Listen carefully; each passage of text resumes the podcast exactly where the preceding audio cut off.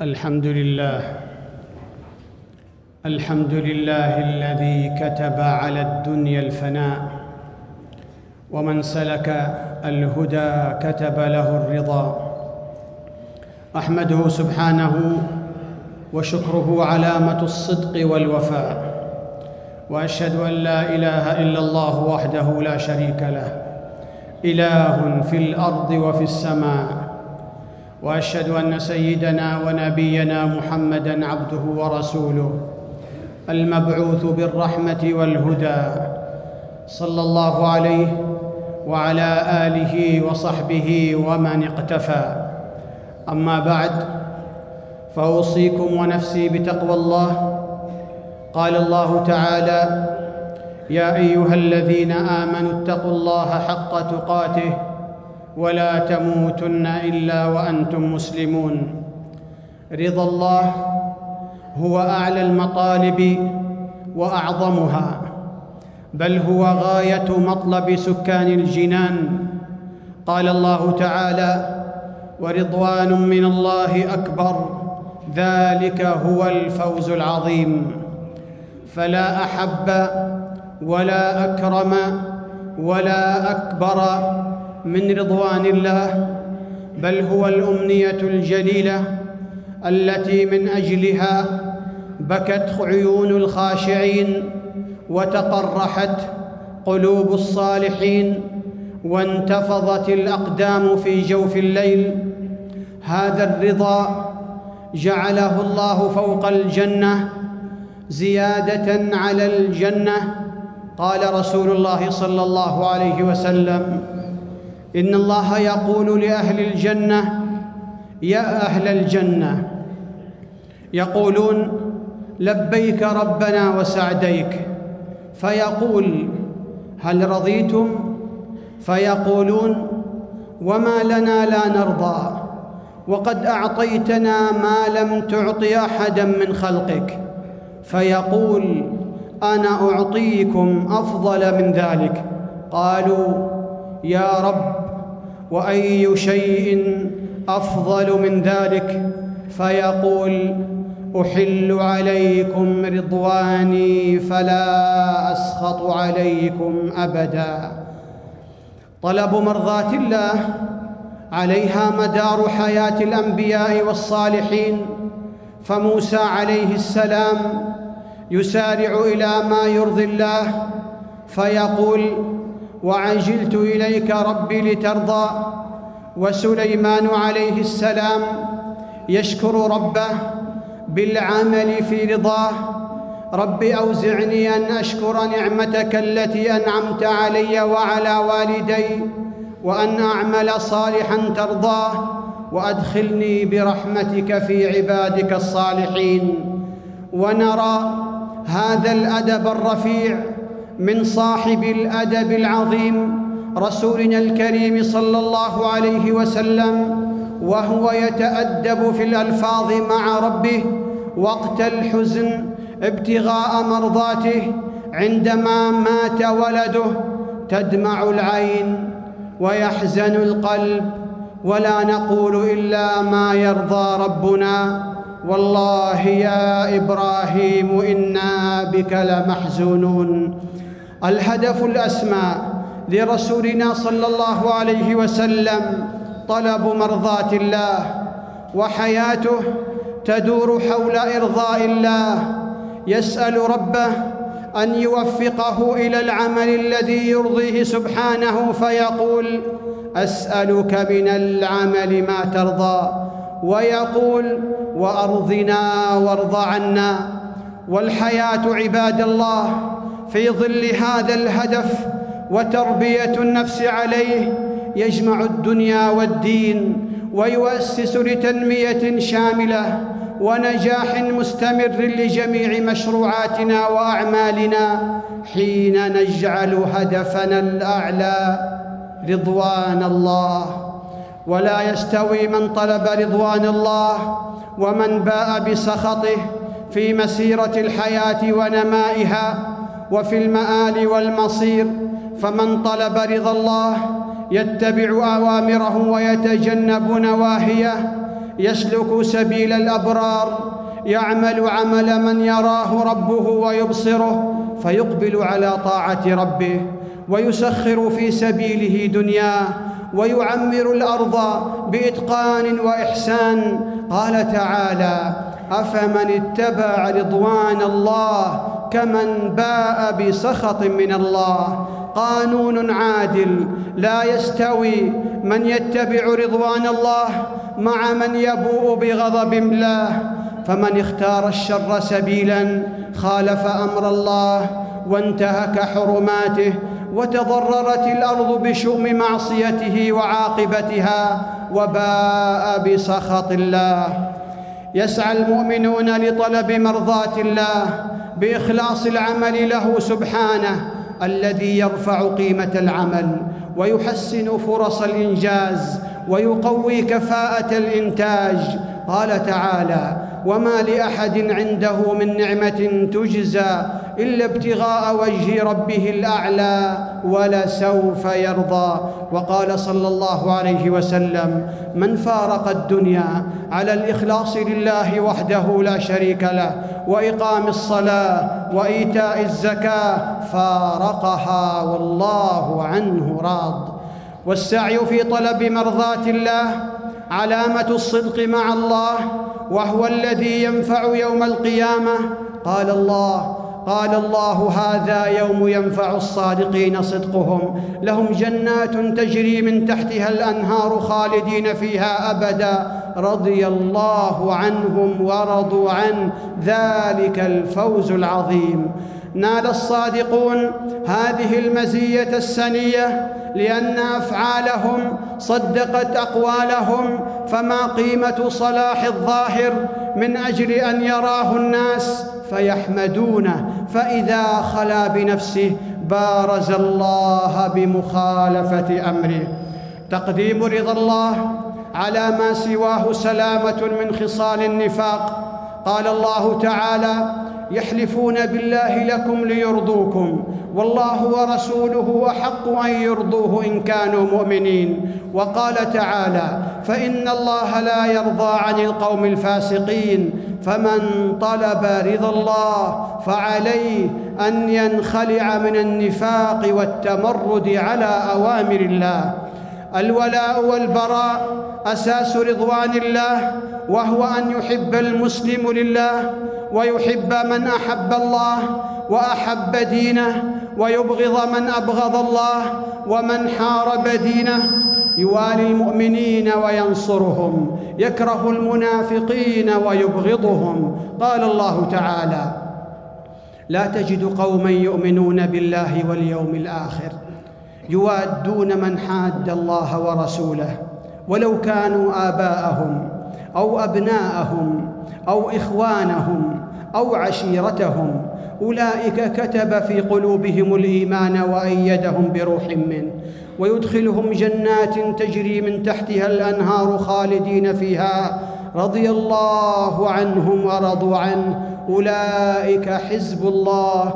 ألا إن حزب الله هم المفلحون. ومن شكر الله بقلبه وجوارحه نال رضاه. قال الله تعالى وإن تشكروا يرضه لكم. وقال رسول الله صلى الله عليه وسلم إن الله لا يرضى عن العبد أن يأكل الأكلة فيحمده عليها أو يشرب الشربة فيحمده عليها. والركع السجود الوضاءة وجوههم بالوضوء والمشرقة بنور الصلاة يفوزون برضا ربهم قال الله تعالى محمد رسول الله والذين معه أشداء على الكفار رحماء بينهم تراهم ركعا سجدا يبتغون فضلا من الله ورضوانا سيماهم في وجوههم من أثر السجود. ومن ترك شهواته لله وقدم رضا مولاه على هواه نال الرضا وتحقق له ما تمناه. قال رسول الله صلى الله عليه وسلم عن الصيام قال ربكم عز وجل عبدي ترك شهوته وطعامه وشرابه وشرابه ابتغاء مرضاتي والصوم لي وأنا أجزي به. أما ذكر الله فهو أرض الأعمال لله وإن الذاكر يجد الرضا في نفسه والطمانينة في صدره والسعادة في قلبه.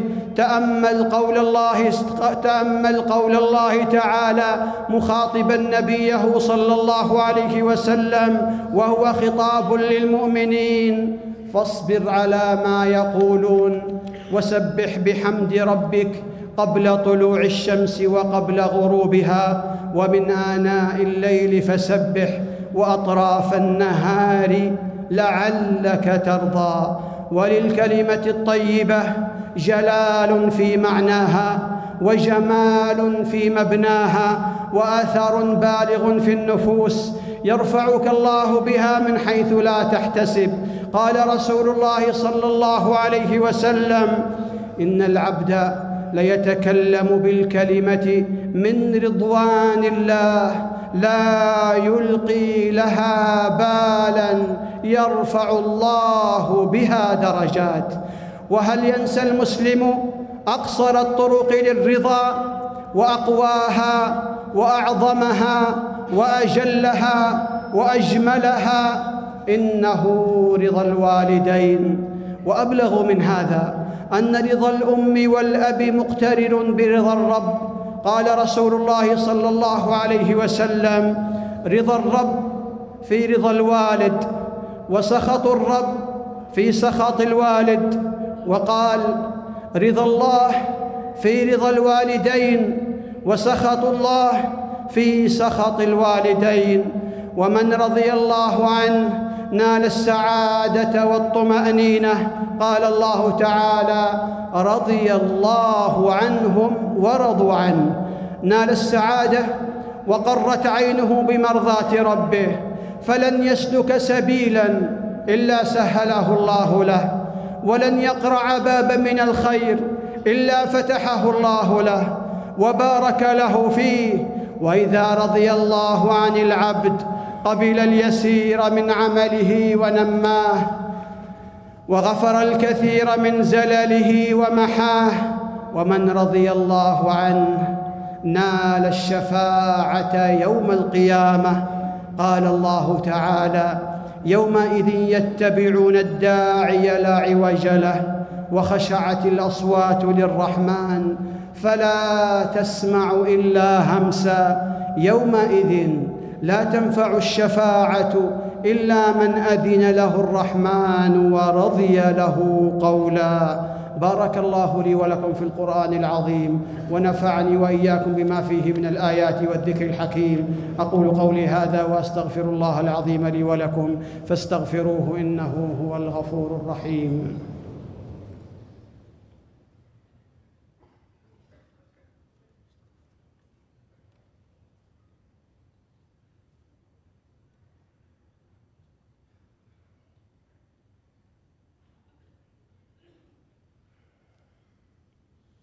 الحمد لله على نعمة الخير والطاعات أحمده سبحانه وأشكره على المكرمات وأشهد أن لا إله إلا الله وحده لا شريك له إله البريات وأشهد أن سيدنا ونبينا محمدا عبده ورسوله المتفضل على العباد بالرحمات صلى الله عليه وعلى آله وصحبه الفائزين بالرضا والجنات. أما بعد فأوصيكم ونفسي بتقوى الله. عباد الله يخطئ من يظن أن للفقر والغنى علاقة بالرضا أو السخط. فالله عز وجل يعطي المال للمؤمن والكافر. قال الله تعالى كلا نمد هؤلاء وهؤلاء من عطاء ربك وما كان عطاء ربك محظورا. فتضييق الرزق ليس دليلا على السخط والغنى لا يعني الرضا. فهذا قارون أوتي المال الكثير والكنوز ولم يكن ذلك دليلا على رضا الله. فقد خسف الله به وبداره الأرض. قال الله تعالى فأما الإنسان إذا ما ابتلاه ربه فأكرمه ونعمه فيقول ربي أكرمن. وأما إذا ما ابتلاه فقدر عليه رزقه فيقول ربي أهانن. ومن الآفات عباد الله حب الظهور بالعمل وابتغاء مرضات الناس. وأخطر من هذا التماس رضا الناس بسخط الله. ومسايرة الناس على ضلالهم وفسقهم وقد يرتكب محرما خوفا من الناس وقد يقعد في مجلس منكر حتى لا يغضب قريبا أو صديقا أو يترك فريضة حرجا من كلامهم. قال رسول الله صلى الله عليه وسلم ومن التمس رضا الناس بسخط الله سخط الله عليه وأسخط عليه الناس. ألا وصلوا عباد الله على رسول الهدى. فقد أمركم الله بذلك في كتابه فقال إن الله وملائكته يصلون على النبي. يا أيها الذين آمنوا صلوا عليه وسلموا تسليما. اللهم صل على محمد وأزواجه وذريته كما صليت على آل إبراهيم. وبارك على محمد وأزواجه وذريته كما باركت على آل إبراهيم إنك حميد مجيد. اللهم اعز الإسلام والمسلمين. اللهم اعز الإسلام والمسلمين. اللهم اعز الإسلام والمسلمين. وأذل الكفر والكافرين. ودمر اللهم أعداءك أعداء الدين. واجعل اللهم هذا البلد آمنا مطمئنا وسائر بلاد المسلمين. اللهم إنا نسألك الجنة وما قرب إليها من قول وعمل ونعوذ بك من النار وما قرب إليها من قول وعمل. اللهم إنا نسألك من الخير كله عاجله وآجله ما علمنا منه وما لم نعلم. ونعوذ بك من الشر كله عاجله وآجله ما علمنا منه وما لم نعلم. اللهم أصلح لنا ديننا الذي هو عصمة أمرنا. وأصلح لنا دنيانا التي فيها معاشنا وأصلح لنا آخرتنا التي إليها معادنا واجعل الحياة زيادة لنا في كل خير والموت راحة لنا من كل شر يا رب العالمين. اللهم إنا نسألك فواتح الخير وخواتمه وجوامعه وأوله وآخره ونسألك الدرجات العلى من الجنة يا رب العالمين.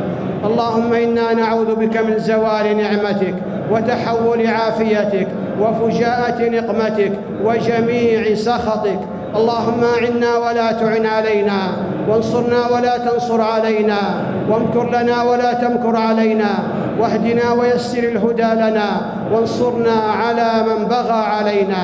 اللهم اجعلنا لك ذاكرين لك شاكرين لك مخبتين لك أواهين منيبين. اللهم تقبل توبتنا واغسل حوبتنا وثبت حجتنا وسدد ألسنتنا واسلل سخيمة قلوبنا. اللهم إنا نسألك الثبات في الأمر والعزيمة على الرشد والغنيمة من كل بر والسلامة من كل إثم والفوز بالجنة والنجاة من النار. اللهم ابسط علينا من بركاتك ورحمتك وفضلك ورزقك. اللهم ابسط علينا من بركاتك ورحمتك وفضلك ورزقك. اللهم من أرادنا وأراد هذه البلاد بسوء فأشغله بنفسه واجعل تدبيره تدميره يا سميع الدعاء. اللهم فرج هم المهمومين من المسلمين ونفس كرب المكروبين واقض الدين عن المدينين واشف مرضانا ومرضى المسلمين برحمتك يا أرحم الراحمين. اللهم أنت الله لا إله إلا أنت. أنت الغني ونحن الفقراء. أنزل علينا الغيث ولا تجعلنا من القانطين. اللهم أغثنا. اللهم أغثنا. اللهم أغثنا. اللهم سقيا رحمة لا سقيا عذاب ولا بلاء ولا هدم ولا غرق. برحمتك يا أرحم الراحمين. اللهم وفق إمامنا وولي أمرنا لما تحب وترضى. اللهم وفقه لهداك واجعل عمله في رضاك يا رب العالمين. ووفق نائبيه لكل خير يا أرحم الراحمين. اللهم وفق جميع ولاة أمور المسلمين للعمل بكتابك وتحكيم شرعك يا أرحم الراحمين. ربنا ظلمنا أنفسنا وإن لم تغفر لنا وترحمنا لنكونن من الخاسرين. ربنا اغفر لنا ولإخواننا الذين سبقونا بالإيمان. ولا تجعل في قلوبنا غلا للذين آمنوا. ربنا إنك رؤوف رحيم. ربنا آتنا في الدنيا حسنة وفي الآخرة حسنة وقنا عذاب النار. إن الله يأمر بالعدل والإحسان وإيتاء ذي القربى وينهى عن الفحشاء والمنكر والبغي يعظكم لعلكم تذكرون. فاذكروا الله يذكركم. واشكروه على نعمه يزدكم ولذكر الله أكبر والله يعلم ما تصنعون.